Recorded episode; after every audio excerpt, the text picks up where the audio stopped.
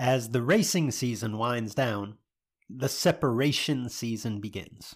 Now, when I say separation season, I don't mean the season to separate yourself from racing, although that's exactly what many of your competitors are doing. And that provides an opportunity for you to separate from the pack. Within This is Bracket Racing Elite, we focus on growth year round, but the gains, they're, they're small, they're incremental during race season for two reasons. Number one, because your attention as a racer is split, right? You've got upkeep, maintenance, travel, all the things involved with the racing season, in addition to a focus on your own growth. And because other racers are working hard at that time too. It's this time of year, this separation season, where putting in the work can really allow you a leg up on the competition.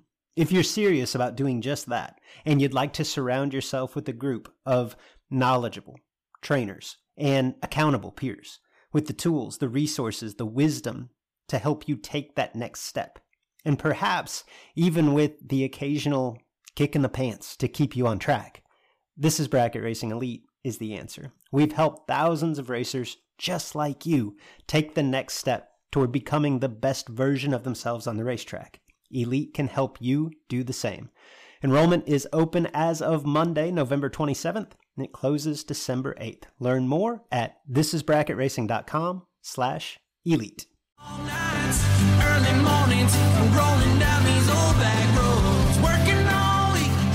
Hello, everyone, and welcome to the Sportsman Drag Racing Podcast with Luke and Jed. I'm Big Jed Jared Pennington. He's Cool Hand Luke Bogacki. If you're a regular listener, thank you for your patronage. If you're new, you'll probably catch on soon enough. Our goal is to shed some light on the events, news, and issues in sportsman drag racing and the stars within it. PJ North.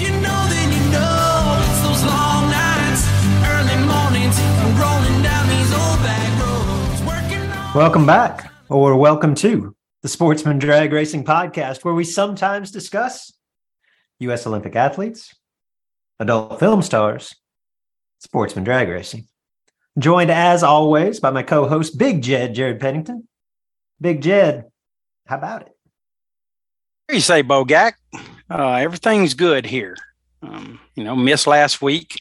By the way, I was able to catch that show, uh, which is a little different than normal. If I'm not able to join. I usually don't get to to check it out, but uh, I was able to catch that. And your words about uh, Frank Aragona were spot on and perfect. Uh, your memory of him was really cool, and uh, of course, your thoughts on those other important subjects were good as well. So, great show last week. Sorry I couldn't be here. I was in Orlando on business, and um, you know, glad to be back. Glad to get back and talk some sportsman drag racing. Uh, congrats to you. I, I, know you probably wouldn't have mentioned this otherwise, but congrats to you, uh, father of the, the most dominant junior racer on the grounds at the King of the Coast this weekend. Gary knocked him out. Yeah, if uh, if he were on here with us, he'd tell you all about how amazing he is. He's he's got a little bit of a, a, bloated head at the moment, which we we're, we're going to have to uh, have to work on a little bit. But no, it was uh, it's a lot of fun to to watch him progress, and and obviously fun when everything kind of falls into place too. So yeah, that was cool. It's funny to your point about listening to the podcast. I think I could count on one hand the episodes of the Sportsman Drag Racing podcast that I've gone back and listened to. And if there's five, four of the five were episodes that I wasn't involved in. So yeah, I, I, I got to got to stay caught up, right? Loyal listener myself when when I'm not the one talking, at least. No doubt no doubt. It's, it's always good to stay caught up on the action. so, what's happening in your world? Well, we've got a. I think with. I'll be honest. I'm a little out of sorts. Just had a, a computer lock up as I got here. I like don't have my normal camera. I had the wrong name, so I'm I'm playing catch up just a little bit. We uh we landed half an hour ago from uh, our trip from Gulfport, so I'm I'm stretching a little bit here. And I'm a little bit nervous, if I'm going to be completely honest about today's show, because this is as unprepared, Jed, as I've been for a Sportsman Drag Racing podcast in in, in a long time, maybe really? ever. So okay. just just as a warning to the listeners, this might be our best show ever, and this might be the way that we do things from here on. But the the premise of today's show is bold predictions for the 2023 season. And full transparency, a little bit of inside baseball here. Jed's got a list of predictions. I've got a list of predictions. Jed was out of town on business last week. I was out of town racing all weekend. We haven't discussed this a bit. So I have no idea what's coming. And it may make for the best conversation we've ever had. Should be great. It really should be good, Luke. And uh, believe me, being unprepared is something you just get used to. And you, you at some point you embrace it. So, you know, uh, I'm there, have been for quite some time. I don't even know how many episodes this is, but I've been here for at least 300 episodes unprepared. So I think that's right. Good. I think that's right. You'll you'll I, come to love it. There is there is a part of me that says, you know, life could be simpler if I was more comfortable winging it. So here we go. Okay. I like it. Good stuff. Welcome to the, the hashtag loyal listeners, the loyal watchers, if you will. Those of you interacting with us live on Facebook realize that the the schedule week to week has not been particularly consistent as we just try to find a, a, a hole that uh, that works for each of us. I think beginning next week we'll be back on our normal Tuesday schedule. But for those of you that uh, are finding time here on a Monday evening to join us live, we appreciate you. And then obviously uh, the masses that are are taking this in as uh, as an audio version via the podcast come Friday, uh, we appreciate you listening as well. Reminded once again over the weekend, it seems like this is more the case, Big Jed, when I go to some place that we don't go very often but just uh, blown away at how many people actually listen to this nonsense that we put together each week. I mean, just people come up out of the woodwork. Man, I love the show. I haven't missed an episode, you know, and it just uh, boggles my mind. It's humbling and, and it's super appreciative. So to those of you that are out there, I still think you can count them on two hands, but you come up to me every week. So we appreciate yes. it. Yes, both of you. Thank you so much. All right, Jed, without further ado, lead us off. Bold prediction number one for the upcoming racing season? Okay, Luke. Um, I, I, don't have these listed exactly like this, but I think uh, my not so boldest is where I'll start. Uh, the the the All Stars, the Jegs All Stars event is obviously moving. It's changing venues and it is going to Dallas to the national event there uh, later in 2023. And we know that it's uh, it's kind of been its own thing at Joliet. It's then it became part of the U.S. Nationals, so it's been on some big stages, and it's been on the biggest of stages. Now it's moving to an area of the country where the Division Four racers, which are badass racers, are going to be extremely comfortable. And look, Division Four is going to wreck the All Stars. The I've got them winning it, which is not a very bold prediction, and I can't quantify this part of it, but it's going to be a landslide. Uh, division Four, they will even beat my home division, Division Two. They'll even best doctor, us. Doctor, do, doctor, can can you check on him? yeah, I know. yeah, my, my homerism is not shining through at you, the moment. You do realize that the state of Alabama does not reside inside the geographic dimensions of NHRA Division Four. Yes, I do realize that we are not Division Four racers, uh, and I will take care of Alabama later in the program. But uh, unfortunately for Division Two in Alabama, we will not get close in the All Stars event. And Division Four will crush the competition and win this easily. Okay, that that's I don't like you said. I, may, I guess I don't. I don't know how bold that is, but I'll yeah. say this: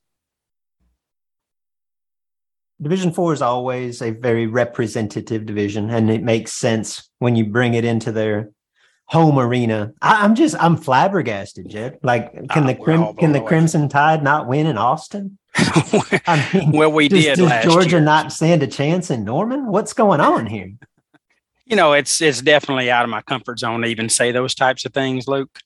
But um, you know, when Division Two wins, when they kick Division Four's tail and every other division's tail and wins it all, I'll come back and eat those words uh, happily. No, you'll probably say you had Alabama all the way along. You just didn't want That's to. how I motivate them. That's how how, how I motivate my division. So yeah, I'll I'll come up with something that makes me look good. Well, I mean, makes me sound good anyway. I, I'll say this. I think if you're handicapping the field, it would be hard not to give Division Four an edge. And I say this without even glancing at what the rosters could look like. Like I don't think any of them are set just yet. Um, just from the home field advantage and knowing the talent that's in Division Four to begin with. Um, that said, I think anyone would, if given the option, you get D four or the field, you'd be ignorant not to take the field, right? Like strange things happen in the All Stars. You're thinking it's a it's a combined record of what seven or eight drivers on each team. Like it just takes a couple of things going wrong to alter all of it. So it's a, it's a crapshoot. But like you say, if you're going to lay odds on it, I think Division Four has probably got the best odds going in.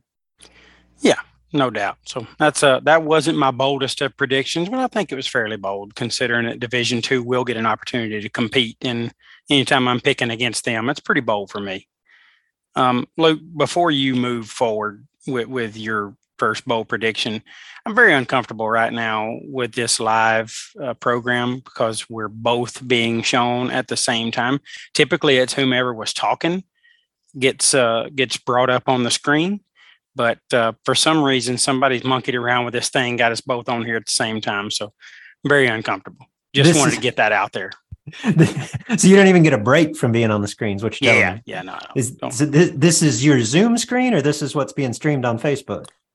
Uh, this is on facebook yeah yeah oh, okay. we're- Somebody's got to fix that because obviously Yeah, that's not that's not coming from my live stream at this point. It's it's that's a view thing. So okay, Yeah. I, I, I'm not uncomfortable with that because I, I'm not coordinated enough mentally to watch it on Facebook while we Zoom. So I don't care. okay well i'm i'm uncomfortable for both of us right now Fair enough. Fair enough. Um, all right. Since you went the NHRA route on your first prediction, Jed, I'll, I'll keep mine in the the bracket racing realm. And I was in, in prefacing this, I feel like each and every season for the the recent years, there is a door car driver that kind of emerges, right? That maybe is regionally recognized as a as a hitter, right? But not necessarily a big name on the national stage coming into a season. And by season's end, they have just run roughshod over the door car field at the on the biggest level, right? Uh, uh, two three years ago, I think that's Garrett Griffith, right? And he's made a name for himself ever since. Last year, it was obviously Aaron Dysinger. This year's door car that just begins to elevate and stand out, and he's probably more of a of a nationally recognized name coming into the season but I think will be a very much a household name by the end of the season. I think it's time. Brett Williamson. A guy that has been knocking on the door of like stardom, I think, for many, many years, has obviously had a ton of success regionally. And I just feel like like he's multiple 50 grand wins waiting to happen. Yeah, I love that prediction because he is a bad dude. I mean, Brett Williamson is extremely difficult out, whether it be the top or the bottom. Uh, primarily known for his bottom bulb uh, racing skills and one of the best with the button in his hand that that I've ever seen. So, uh, love that pick and would love to see that bold prediction come to fruition because uh, Brett puts a lot in our sport. He deserves it, and uh, and it would be really cool to see him get some of those big stage wins that we all know he's capable of. Just hasn't had a ton of opportunities at. So, Yeah, Love I don't know pick. why that catalyzed in my brain. Like I've been saying Brett was gonna be a a, a Hall of Famer since I watched him drive his junior dragster at like 14 years old. I just feel like he's got enough experience now that he's to the point that nothing's gonna phase him. Like I just he's won multiple um, mid-range, I guess, big dollar races, you know, five, 10 granders, things like that. Like I think this is the year that he makes that next step. okay, very good pick. I, I love that bold prediction. Again, would really enjoy seeing that one come true. Just knowing Brett like I do. Okay, Luke, I am going west and I'm going to talk about the spring. It's it's out there somewhere. The Spring Fling Million. which will be held in Vegas here in a couple of months or a little less. And you know, we we we will at some point pick who we think is going to win the race and all that stuff here on the show.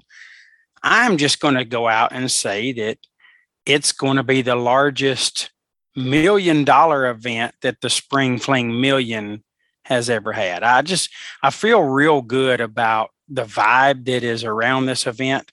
Um, we've got people from Alabama that are going out, and I think anytime you start getting enough East Coast influence and the, the West Coast has freed up a little bit, Canada has freed up. I think this thing's really brewing to be their largest spring fling million ever. And uh, I'm, I'm very hopeful that that happens for Peter and the spring fling staff and the folks out at Vegas. But I don't know, man, it just feels like a really good vibe around that thing. So I'm feeling like it's going to blow up. I like that prediction. I, I, I think that that's accurate. When you started prefacing that by Spring Fling Million, I thought I thought where you were going, Big Jed. I thought you were going to call it first true West Coast winner of the Spring Fling Million. No, that's kind of coming. Okay, let's just don't. Oh, okay. Don't we're, we're setting the okay? because I, I thought about that riding down the road today, and I just can't bring myself to go there. But uh, we won't spoil. We won't spoil it. You got that coming. We'll, we'll revisit that. Stay tuned. It's what we call a tease here in the business. Along those lines, Big Jed, where I think we're largely on the same same wavelength. My next prediction, similar. OG Million makes the move north to uh, the the racetrack formerly known as Gateway. Worldwide Technology Raceway, St. Louis, Missouri. I believe my prediction is that it will be the biggest OG million in history, which is saying a lot coming off of last year's turnout in Montgomery. What do we have? Close to 400 entries? Uh, 496. Oh, close to 500 entries. yes. Wow. Okay. Uh, maybe I should rethink that. That's a lot of million dollar race entries. I just it think a huge number. Geographically, I think is really going to benefit that event. Not only being in a little bit more central location, you know, if you just took the US broadly, but moving outside of the the typical demographic a little bit like i just feel like and maybe i'm wrong like it is a risk to move outside that that natural demographic that we've talked about before but i feel like there are so many racers that have had the OG million as a bucket list item for years and years and years, but couldn't justify making the journey to wherever it was South Georgia, Montgomery, whatever. It's always been in the Southeast. And now this race gets closer to a lot of them. Like, I just feel like, especially, and I do think that the million has found a home. I think we'll, we'll find that, that it stays in this location for quite a while for a variety of reasons. But I think there's also the sense that, like, hey, this thing's moved around the last several years. This may be as close as it ever gets to us, right? And I just yes. I think that it's a for a lot of the same reasons that you mentioned about Vegas, uh, conflicting and coming together, conflict. I don't know, coming together. Yeah, I think the OG Million's the biggest one ever. Yeah, Luke, you know, uh, originally when that move was announced, I thought, you know, that's going to be challenging because I'm not sure how many of the traditional true East Coasters will make that wide range trip over to St. Louis. But again, I'm feeling like uh, you're feeling that that there's just a wonderful vibe around that move, and that uh, that the folks at the Million have made a really good choice in venue, obviously, and it's going to allow so many people west of there to come participate that hasn't got to do that uh, in maybe in the history of the event. So uh, feel real good about it, and I think uh, I think it's gonna think it's going to lend itself to a very large crowd. Now it's got to beat 496, Luke. So that's bold. yeah, I didn't realize bold. how bold I was getting with that. Not short term memory there, but I'll, I'll stick with it. I'll stick with it. I got I got faith in the in the Midwest and the West and the North and Canada and everything else that's going to have to support that race to get it to 496. I got faith in all of it. Um, I, and I'll go a step further. I don't know how you would ever quantify this to say that you you could definitely say that I was wrong if it goes haywire. I don't know how you'd ever say that this prediction is accurate, but I think that it will be a a drama free OG million, which we haven't seen in quite a while. Yeah. Like I just I think things are leaning that way. I think the radar is up both from the the staff and the racetrack. Like a, a lot of things are are out of anyone's control, but I just think we're due for like, oh, the million happened and like nothing went completely hay- haywire. I, I, think that's coming. Yeah, that would be wonderful for the participants and uh, certainly the the staff at the million. So uh, hopefully that uh, comes to fruition as well. But um, it, you know, in terms of the crowd, that that big crowd that we've been seeing in Montgomery tends to cause some of the the challenges that that the event has seen you know just because potential weather and time and all of those things. So i, I feel like it's in a good part of the season for st louis. You know it, it found a good place on the calendar which is going to help it and a big crowd there is not going to be a, a major issue. We know parking's not going to be a challenge so I think all in all, it's just going to be like you're thinking, just a very positive move and, and really good for all involved. So uh, we'll see how that one turns out. But uh, like we said, it's got to be the big old number, Luke. So staying with the OG. Okay. Um, okay. Uh, you know, I do believe that uh, the Spring Fling Million is going to be the largest. You believe the OG Million is going to be the largest they've had you you challenged me and thought I was headed to West Coast to win the Spring Fling Million. But the West Coast, and when I say West Coast, I really mean west of the Mississippi. I don't know really where we would define the West Coast, what's considered West. Maybe that's Colorado and West or whatever. It's the it's the edge of Texas, like El Paso and over. Okay. Uh, yeah. So it would the OG Million will be won by a West Coast racer uh, those guys get plenty of opportunity in Vegas, but Vegas is a challenge. It's a challenge for the people that live there. The wind, the the elevation, the change in atmosphere, and and all of that stuff. It's a challenge for people that live there, and somehow the East Coast continues to uh, emerge victorious. But all that's going to be settled down in St. Louis. So it's just going to be go out there with great equipment and let go on time and do your job. And the West Coast is going to be more represented at St. Louis than they've ever been for an OG million. And the West Coast will come out victorious in the OG. Bold. I don't that's both. I, I can't agree with you, and it's and it's been close to happening. Aaron Markham years ago, runner up at Memphis, I believe, right? Aaron uh, yeah, I do believe that. Boise believe guy. That that's, yep. that's the one West Coaster that sticks out in my mind. Obviously, in my mind, obviously, it's while unprecedented, it's certainly not unthinkable. Especially when you think like you're lumping race kid, Mark Kid into that group, and Chris Whitfield, and all of the West Coasters that we would normally talk about that are almost certainly going to to make their way to to St. Louis. Your logic, I would argue with though, like I actually think that the biggest I think racing's tough everywhere, right? And I think the West Coast guys, by and large, don't get the credit that they deserve. Like if if you travel around enough, you'll realize there's good racers everywhere, right? The the mass of good racers, I think, is is more prevalent specifically in the in the bracket racing realm, um, east of that that line that we drew, whatever we're going to call that, right? Um, from the west side of Texas. I think that the thing that stands out about West Coast racers, what I think they're really good at, especially those that travel a little bit on the West Coast, is adapting to wild conditions because you get that on the West Coast. Like Tucson to Phoenix to Pomona to Vegas, like that's four completely different elements. Like we're don't we don't get that in this part of the country. Like we can race anywhere from dallas east and you're pretty much in the same stuff you know what i mean with the with the exception of bristol. Like and what the change that we have going from quote unquote sea level to bristol that's like vegas to i don't know pomona seems like it's always really fast. Like the just the swing in conditions out there and their ability to adapt to it, I think is the biggest thing that West Coast racers have going for them. The I guess to some extent, Vegas gets so tricky it becomes a little bit more of a driver's race, and I think that that typically sways more to the the East Coast side.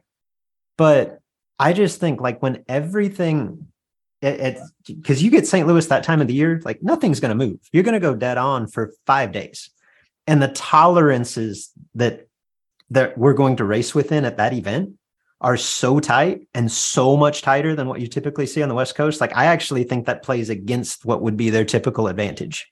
Like I, I if there's going to be a West Coast champion, I think it's far more likely to happen at Vegas than it is St. Louis. But that is a yeah. bold prediction, sure to go wrong. You're a smart guy, Luke, and all of that sounded really good. It really did. It, it sounded like sounded like you knew what I was going to pick and you were ready for it. Although that's truly not the case, but you couldn't be more wrong the the West Coasters have perceived uh, adaptation uh, because when your opponent is not holding anything and you've got a perceived one and a half in the bag, and you know you, it looks like you adapted well because your opponent's now 25 thou above has them really 25 thou above and your one and a half advantage only had you going dead five so you you've got a little room there. The East Coasters come into Vegas because they're willing to hold five, and they they make all that they they just let go double O and take the stripe and make it work. So that's perceived adaptation. Um, they won't have to do any of that. They can hold their one and a half in St. Louis, and it'll be the same at uh, 8:30 in the morning when they run, and 8:30 at night when they run. And they're going to go down there and kill their little number, or their stuff's going to be so good and they're letting go so good they're not going to hold it all and the east coasters are going to overhold it's just a whole big mess and that's going to allow the west coast an opportunity to come in there and crack the door open so speak it into existence jed speak it into existence I'm trying, bro. You my argument is that the average package average winning package in st louis I don't think it'll be half of the average winning package at, at Vegas, but it'll probably be if the average winning package at Vegas is 20 thousandths, the average winning at St. Louis will be like 12 to 15. And I just think like that is a and and I mean those numbers are probably not accurate, right? You can multiply them up, but I'm, I'm just saying in reference from one to the other, it, it will be tighter in St. Louis. And I just think that level of precision is just something that the West Coast is not typically used to, mainly because they don't have the conditions that warrant it. But the ability then or the willingness to set up that tight that's going to be necessary at St. Louis, I think is going to be a bit of a change. Now, had you said that when I first made my bold prediction, I, I would have lost a lot of confidence in my prediction because that, now that sounds hard to beat. so, there we go. I got it. All right. Yeah, I think you you got me back in the corner here. Come on, West Coast. I, am trying to keep notes up as I go here. I'll go back over to the NHRA side. Um, let me go a little bit different direction here. I don't know, Jed, if you've had your um, ear to the, the, the radar on this. I actually just realized this recently because I'm obviously not a top sportsman competitor. There's been some rule changes in top sportsman, and I guess getting away from what I feel like is a little bit archaic. Um, but basically, there's no there's no minimum weight requirement anymore in top sportsman, and used to be with a power adder, you had to have, I think it was like 2,600 pounds.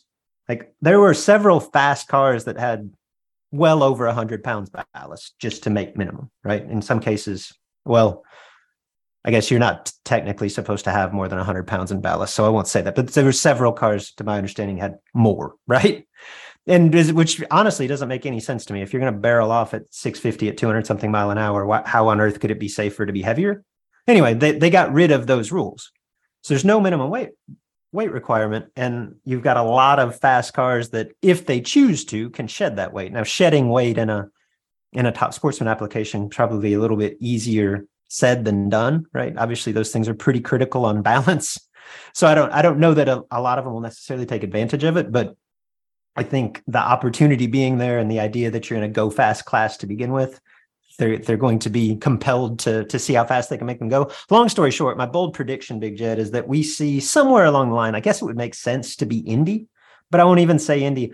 we will have an NHRA national event this season in which the top sportsman bump, bump, slowest car 650 or faster. We're to have some fast TS fields. True.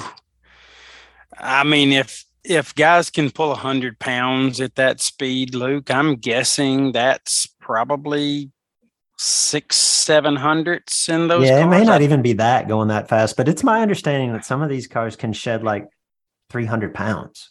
That's a bunch. Yeah. Well, yeah. I mean, uh, obviously they can't have that in ballast, as you said. So they're having right. Yeah. No, obviously they're, they're finding other ways. total but, uh, combination changes to, to figure out how to get that weight off. Yeah.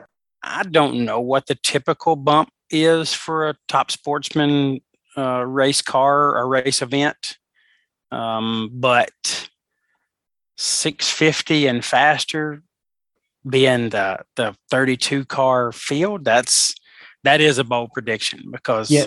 Well, admittedly, I pulled that 650 completely out of my rear end. I meant to do some research here. Let's pull it up in real time. Let's see what the bump Oh. was at Indy.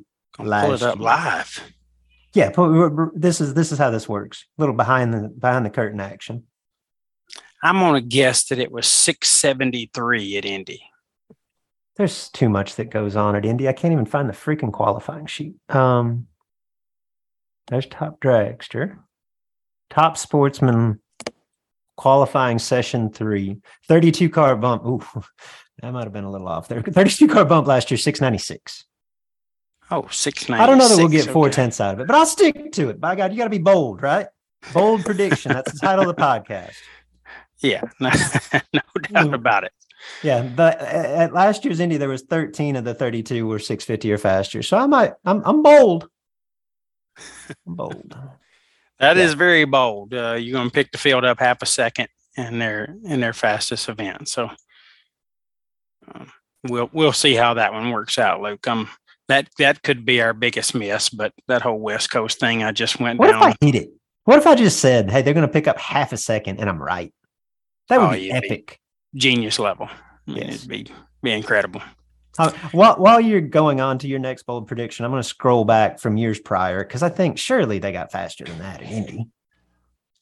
Yeah, stand by for that. Okay. Should I move on? Yeah, absolutely. I'll Okay. just interrupt you. I'm good at that.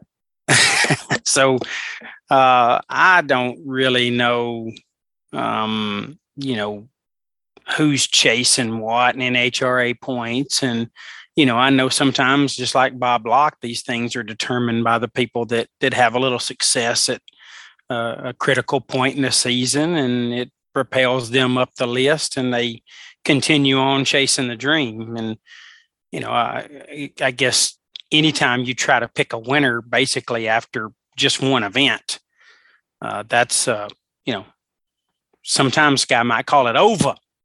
Uh, so you know, that's a bold prediction.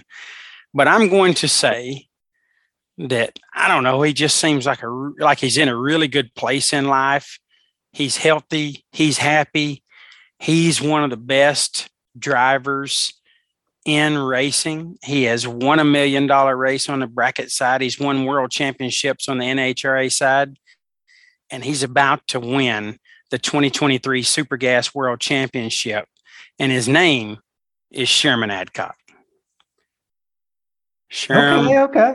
Sherm is going to get by you, Luke, and win the Super Gas Championship. And, you know, as much as I know that's not really your plan for the year, I know that you'll be happy for Sherm because we like seeing our friends do well, and Sherm is our friend.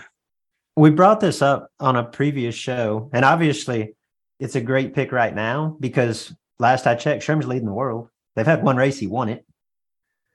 He has won two Super Gas World Championships in the past. He's one of just three drivers to have done that. No one to date has won three. And I just feel like I I said this a few weeks ago, and and I'll stand behind it. It feels right for Sherman to do that because it feels like he's like one of the godfathers of the category and is still and his two championships I think are separated by well over a decade and it's been about a decade since his last one. Like it, Oh, it just seems to line up. Yeah. And I don't know, I hadn't looked at the two that he won previous, but I would bet he got off to a fast start in Florida and in South Georgia in those previous championships. And he done it again, and I'm feeling really good for Sherman. All right, quick update. I've gone back three years now at Indy, and I still haven't found a bump outside of the 690s. So, mm. bold, bold, prediction for top sportsman. Come on, guys. Yeah, that's really bold. I want all every top sportsman competitor that may or may not be listening. I want you to channel your inner Lester Johnson and step this up for the U.S. national or, or any event for that matter. Just give me one one six fifty bump. Yeah, that's all you need. Just one. Just one. All right, so you got Sherm winning the world championship. We got a West Coast OG million winner. We got a big spring fling million. We got D4 running over the Crimson Tide. Oh. All right. Um, let's stay on the NHRA topic. We discussed this a little bit a couple of weeks ago, Big Jed. NHRA's declaration that uh, no more blinders, right? No, no more blocking in stock and super stock. Yeah. And I don't know at the time I was more um entertained by the the fallout of that ruling than I was really trying to predict whether or not they would stick. I think I've had a little bit of a change of course. I think this sticks. That's my bold prediction that there won't be there won't be blinders in NHRA like they're actually going to enforce the rule. Yeah. Um and and my reasoning for that is I guess there's three thoughts that come to mind. The first is it does appear for whatever reason, like I don't completely understand the the uh, insurance obligations behind this, but it seems like NHRA is going to be steadfast on this, or, or the, the putting their foot down and seemingly reinforcing that repeatedly. So I don't I don't know exactly what the catalyst is for that, but it does seem like it is a a a point of emphasis for the NHRA. But what I've been more surprised by recently, and at least in the the people that I have spoken to, is the sentiment among the racers that by and large, like this is a good thing. And from two different fronts. The first being Justin Lamb actually put this in a way that I well, I've I've thought along these lines. I don't think I could put it into the same words that he he did what he said was just point blank like i run stock and super stock because it's a full tree class and i enjoy hitting the bottom. And when you allow blinders you turn a full tree class into a pro tree class. Like i want everybody to hit the bottom. And that's coming from someone that's an, an adamant non-blocker right? Has always been. So that's kind of what you would expect him to say. I talked with another racer over the weekend and I, I don't think he would mind me saying it. I was talking with slate cummings yesterday at gulfport. And slate is one that they've basically sworn off NHRA. And I just assumed this would be another one, like another reason I ain't going. And he looked at me, he said, Man, he said, I haven't hit the bottom clean in five years. He said, I've blocked for four or five years. He said, They made that rule. He said, I've sworn off NHRA, ain't going back. They made that rule. It makes me want to go back. I said, What? Why? He said, Well, I went to blocking because everybody blocked. And I was a little bit better in the daytime blocking than I was not. Like it just was harder to screw up. He said, but if you take it away from everybody, he said, it's so much of a crutch for everybody else. He says, the field is going to get softer. And I think I can be, he said, I'm going to be a little bit worse if I can't block, but everybody else can be way worse. Or the majority of the field's going to be way worse and, and it think, open things up. So, like I say, the feedback that I've gotten by and large is that this is supported by the racers, with the exception of what I think is a, a fairly strong minority of racers that it's so much of a crutch that they can't fathom operating any other way. And I think by and large, like that is the stereotypical stock super stock racer, like aging stock super stock racer and I, I, there's a part of me that almost says that this rule change brings in a little bit of an injection of new life, of new blood, so to speak. It's not going to change the demographic of stock super stock, but I think it encourages more of the the true blue bracket racers to want to do it um, because it's more what they're used to. So, like I say, all of those factors combined, I could be completely wrong on this because NHRA's consistency in terms of rule enforcement consistency in a lot of things oftentimes wanes. So who knows? But I just feel like the vibe right now is that this is a rule that's going to be a point of emphasis for whatever reason. And I think is going to be largely accepted by the stock superstock crowd. I think it sticks. And then I don't know what that means. I don't know if or when or how that trickles down into like normal bracket competition. It's hard to imagine Jed going to a big foot brake race and not seeing blinders. But again, I'll kind of fall back to what I said three weeks ago that if the tree is is blinded like a national event tree, I don't know that there's a ton of need for the way that most foot brake racers use blinders because I think we're mostly blocking the other side of the tree. But anyway, that's a different discussion for a different day. But my bold prediction is that that rule sticks and is actually enforced throughout the season. Very interesting that you you chose that as one of yours because I definitely thought about that as one of mine. I did not make a bold prediction um, involving that ruling, but uh, my thoughts were that someone is going to be disqualified from an NHRA event this year because of uh, trying to figure out some kind of loophole in the rule. And the rule is pretty clear.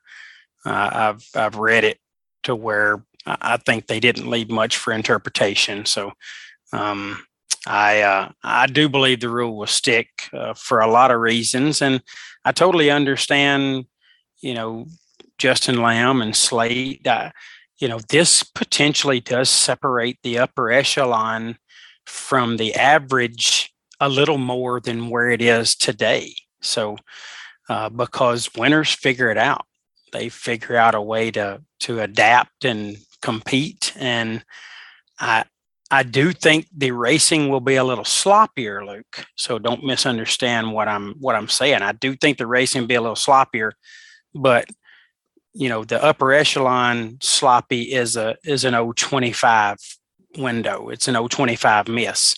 The average is going to be an 050 miss or 070 miss and i really think that's going to create more separation. So i totally understand where luke and justin i mean luke and justin slate and justin are coming from and uh and i do expect the winners to continue winning. They they can change those rules all they want to but the uh, cream's uh, going to rise to the top. Yep. Yeah, until you tell them that the, the first one of the finish line wins in each category, and that's that's all, and you just you know cubic dollars outrun everything else. Then anytime there's a handicap involved, your better, more talented racers are going to find a way to win. So, uh, love that. Love that rule. Love that bold prediction. Um, my next one is a bold prediction, um, but uh, but it really isn't when you hear it. So the IHRA is, uh, you know, a lot of things have changed and they've expanded into some states that they haven't been in in quite some time. One of those states, Luke, is my home state of Alabama. They have rounded up some facilities that never even thought about being part of programs like this. You know, all my home tracks around me are, are IHRA now, and there's going to be an IHRA bracket finals right here in my home state. And world finals are going to be in the state just west of us in Mississippi. That is bad news for all IHRA competitors outside of the state of Alabama.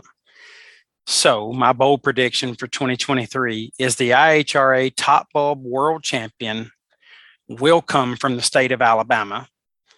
And even more more bolder than that pick is that it will come from the Good Time Baileyton drag strip.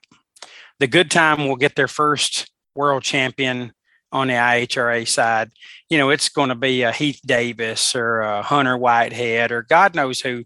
That's the baddest of the bad up there at the good times. Those racers don't mess around.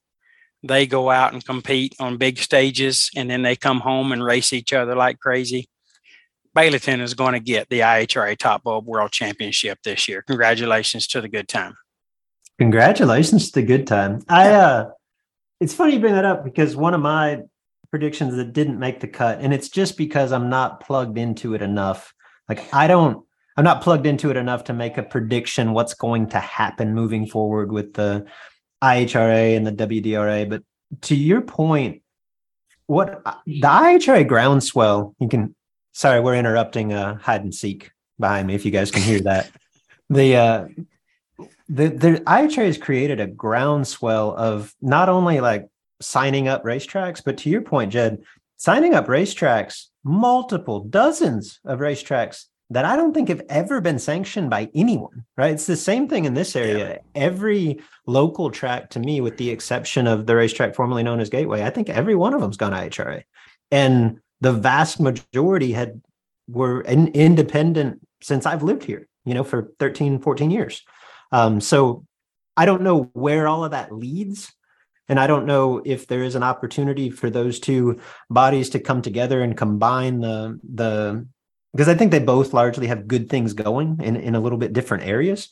Um, I don't know if there's a, an opportunity there to to combine resources and really make something that that pushes NHRA for the pinnacle of the sport, at least from a sportsman drag racing standpoint. I, I, like I say, I just I don't I don't feel plugged in enough to speak on that, but it is interesting to watch and pretty impressive to watch in a short period of time. IHRA specifically just continue to round up these tracks that never affiliated themselves with anything. Yeah, no doubt. It's a it's a big get for them to come in Alabama and get some of these facilities, and I know they're doing that in many states. Yours, as you mentioned, so uh, I, I, you know I feel really good about um, what they'll have to offer for 2023, and let's hope this uh, you know gives them some momentum to continue not only um, you know keeping the tracks that they have signed, but obviously gaining some more as well. But you know when when the racers see the Alabama dominance in the world finals and certainly the bracket finals, it could tend to push some states away to where they want to separate from the union and you know have their own deal that Alabama can't dominate. So you know we'll we'll apologize in advance, but top bulb world champions coming from the state that I call home, sweet home, Alabama. Well, if if Scooter was still in charge, they would just eliminate Alabama, make it ineligible. That's how he handled that. You win too yeah, much, yeah. out. Yeah, well, they had to do that, but not anymore. Uh, I'll go. Uh, I'll go back to the big dollar bracket realm, Big Jed. I've even got the shirt on. Wore it just for this occasion. Hunter's out of jail, Big Jed. 2023 will be a honey assance. That's that's a Honey Wayne renaissance.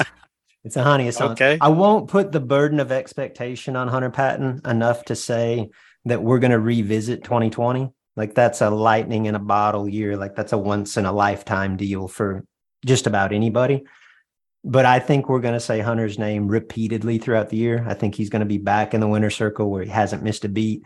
And he's just, I feel like watching Hunter I feel like he went through this progression of like what seemed from the outside as immediate success. Obviously, he paid his dues, he cut his teeth coming up in, in, in racing. But then when he burst onto the scene, he burst onto the scene. And at first, everybody's happy for this kid that's winning, right? And I don't think like that did much for Hunter. But when it all flipped, whether it was the staging games or just winning too much and then especially after the the mess at, at south georgia that that ultimately got him suspended for a year like it was just really easy to hate hunter. And watching him compartmentalize that leading up to that like he's just one of the maybe a lot of people are like this. I feel like it's relatively rare.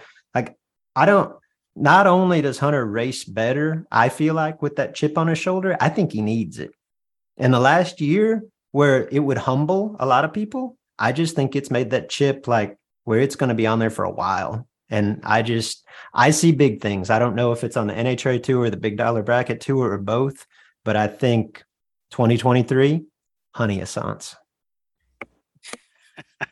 I love the phrase. That phrase is going to catch on. Uh, I love it. Honey assance.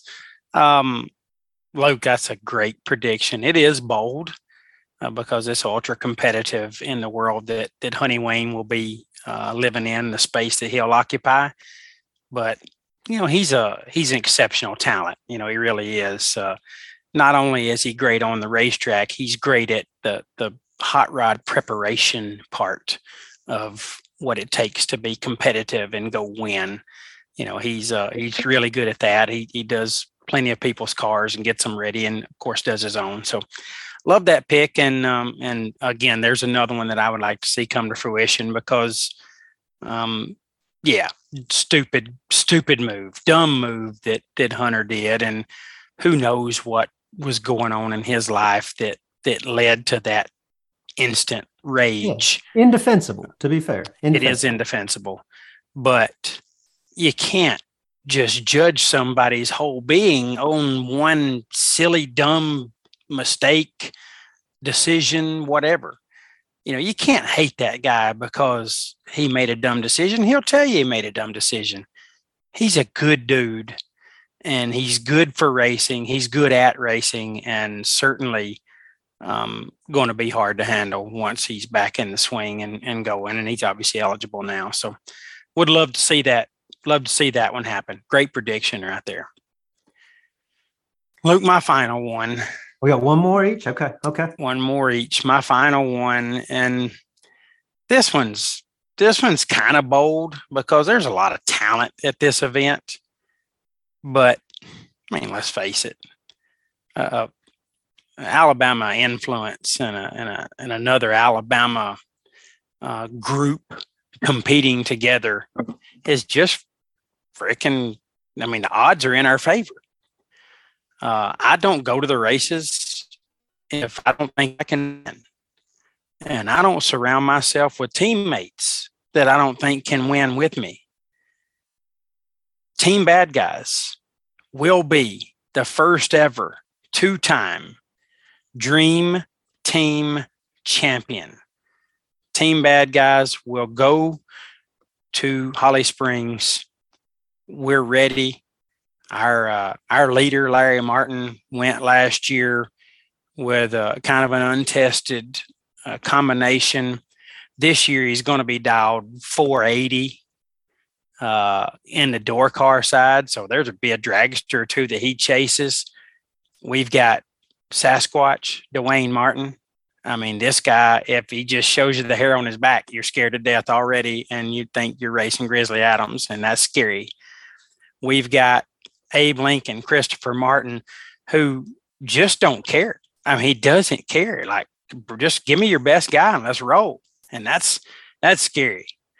We've got Nick Ross, won a 50 grander in his past when he makes it to the track all three times a year, he's right around the final round and just ultra competitive all three of those times that he gets to the track. And then you've got me, which, you know, I mean, I know I'm jinxing myself here, but I'm undefeated in top bulb dream team competition. I have not lost a round since uh, since I've been racing top bulb at the dream team. So, you know, I feel pretty good. Got called out last year you know, first round we were going to call out, and everybody's, oh, y'all got called out. You know what time? Well, we went five and zero. Oh. Um, so that's kind of confidence we're bringing into this thing. We've won it before. We know what it takes.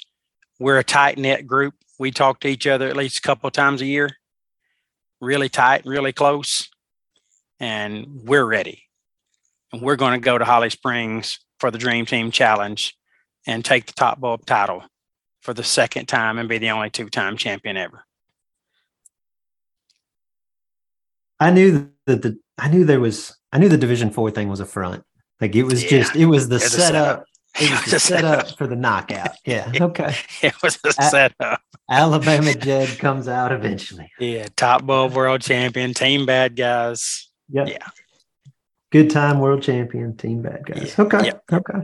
Um, my last one, I actually had it on my list first, and I don't know why I kept pushing it down the list. Um, I'll go back to the NHRA stuff, and this gets this gets tricky because this is really bold. You've got what six, seven, eight, nine hundred racers in each category over the course of the year that earn points toward a national championship, trying to to claim one name. You did it. You picked Sherman and Supergas, right? But mean, one, that's a needle in a haystack type of thing, right? I just feel like the talent that this young man has, the attitude that he brings to the racetrack, now the experience that he's gained on the biggest stages, combined with the fact that at least in his demographic, I feel like I don't, I, I don't want to say that he's a he's one of a dying breed. I hope that that's not the case, but it feels like the majority of young guns are far more interested in the big dollar bracket scene than the NHRA class racing scene. And you could you can make a lot of logical reasons for that. I'm not saying one's right or wrong, but I appreciate the respect that Tyler Bohannon has for NHRA competition. And even in watching him compete and then talking to him when we had him on the show about a year ago, you can tell that there is nothing that would mean more to him than an NHRA World Championship. And I think when you combine all of that and put it into a pot, again, it's a bold prediction to pick one needle out of the haystack, but I think this is the year. Tebow to the world, stock, super stock, super comp, whatever he wants to run. I think he gets hot in one of them, makes a deep run at it, ultimately wins his first world championship. That's a bold prediction, and I love it. Uh, really, a guy that's uh, that's coming into his own um, has shown obviously he can win on the biggest of stages, uh, winning the guaranteed million. Um, certainly very competitive in many different categories. I don't know what he will pursue the hardest or if he'll just dabble in all of them until he decides which one is most important to him. But I, I really love that pick. And, um, you know, if you're going to, if you're going to saddle up on a guy and and put all your eggs in a basket and say this is the guy. Who who could you pick any better than any more versatile than Tebow? Um, can do it on the bottom do it on the top do it on the stop do it on uh, the pro tree. He's got all the skills. He's got great equipment great talent and uh, you know he's got the freedom to go get after these events and chase them. So solid solid pick right there luke. Very bold prediction as you say trying to you know pick and get a needle out of a haystack, but uh, I think that's a really good pick and and somebody that's going to be in the mix. You know, whether he wins it or not, that remains to be seen. But I bet Tebow is going to be in the mix. really, all you can ask for is a chance. So, awesome pick right there. So I think that uh, I think that does it for our bowl predictions, Luke. Uh, what was that? Six apiece. No, six apiece. Yeah. How can we stuff. revisit this? How can we hold ourselves accountable? It feels like there's going to be great opportunity eight months from now to laugh at this. Yes, uh, most definitely will. And I, I, think we need to set ourselves a reminder to to bring this back up sometime, you know, around October, and uh, and see how we did. But I hope we we might need to lean on the loyal listeners here because full transparency, like we don't have a document for this show, so hopefully somebody's keeping track of these uh of these bold predictions? Well, I've got it in my notes. It's in my phone forever. It's in my notes. So there you go. At least mine. Actually, mine is mine is as well. All right, okay. there you go. So yeah, we're solid. We're solid. I got a file. So good stuff, Luke. Really enjoyed it. A fairly short show, but uh, but you know, a fun one where we can put ourselves out there and um and you know just make some bold predictions and see where they where they land at the end of the year. So um, we won't have to wait till the end of the year on some of it because uh, the dream team, you know, we'll have that one settled in May, and then you know the All Stars will be done a little sooner as well. So some of my bold predictions will come true well before the end of the year, but some of them will take to the end of the year to come true. What if we hit all of them, Luke? That'd be incredible. if you're laying odds, I think it's more likely that we hit none than all. Yeah, yeah, that's probably more likely. And, you know, not just because we're not great at it, it's just because it's freaking hard. Okay. Yeah. If we bet 500, that would be amazing. That's why they're bold predictions. Yeah. We, did, we didn't title the podcast Obvious Predictions. Who wants to listen to that? That's a great point. Really good. All right. Well, I guess that wraps us up. It was a fun show. Um, you know, we we do um, have to drag a little uh, odd content in sometimes. And this was a bit of an odd show for us, but it was fun. It was good stuff. And uh, loyal listeners, hashtag loyal listeners, you guys hold us accountable. Keep us accountable for our list and make sure that we bring this back up sometime later this year and see how we uh, how we're tracking on our bold predictions. Um, if you want to add something to the show, if you liked what you heard, didn't like what you heard, whatever. If you want to chime in, you can go right there to the Sportsman Drag Racing Podcast Facebook page and uh, and give us your thoughts. And you can even tell us maybe about a show that you would like us to do, show um, show ideas, if you will. So just go right there to the Facebook page and let us know what you're thinking. And if you don't feel comfortable putting that out there for everyone, you can send us a private message and producer Mark will snag that right up and, uh, and tell us what you had to say. Luke, are there any shouts? I mean, these live shows, you really don't get a whole lot of opportunity to do shouts, but you might have a shout. Shouts to the good time. If you haven't had the opportunity to have a good time at the good time, let me tell you, you just don't know how good a time you could have. Oh, yeah. That's a great point. That's a really good shout. Shouts to the other 15 top bulb teams that will be coming to Holly Springs, obviously not believing that they can win the event because you and your team are the only people that come in believing that you can win. Shouts to Dwayne Martin and his back hair. Shouts to the Honey Assance 2023. yeah. And we're gonna we're gonna get to say at some point. 31 Honey's back. 31 Honey's back. Guess who's back? Honey's back. Honey's back. Who's back? Yeah. Honey's back. 31 other teams. That's right. Yeah, whatever. Yeah, he was close.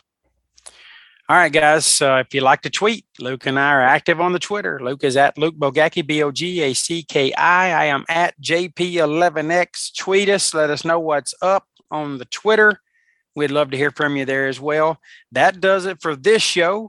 We appreciate you sticking in with us this long and watching and listening. And we uh, look forward very much to talking to you again real soon about more sportsman drag racing. It's those long nights, early mornings, rolling down these old back roads, working all week. Enrollment in This is Bracket Racing Elite is now open. You've heard me discuss, or at least reference, This is Bracket Racing Elite- Elite. It is the premier offering of our website, thisisbracketracing.com. Elite is a membership community designed specifically to help you get from where you are today as a racer to who you want to be as a racer. Led by knowledgeable professionals. Justin Lamb and myself are longtime instructors, and we bring in a host of guests racers that you know, racers that you respect. Led by knowledgeable instructors and surrounded by supportive peers that are ultimately striving for the same goal in their own unique way. The truth is, at each event, there are a hundred plus entries, there's one winner. At the end of each season, there's one champion. That feeling, not so much the money, not so much the trophy, that feeling of achievement, that sense of accomplishment, that tip of the cap from your peers. That's why we do this. You can dream of that feeling all you want, or you can take action, take steps toward becoming that racer. If you're ready to take the first step, this is Bracket Racing Elite is for you. Enrollment is open now for a limited time. Learn more at thisisbracketracing.com slash elite before we close the doors again on December the 8th.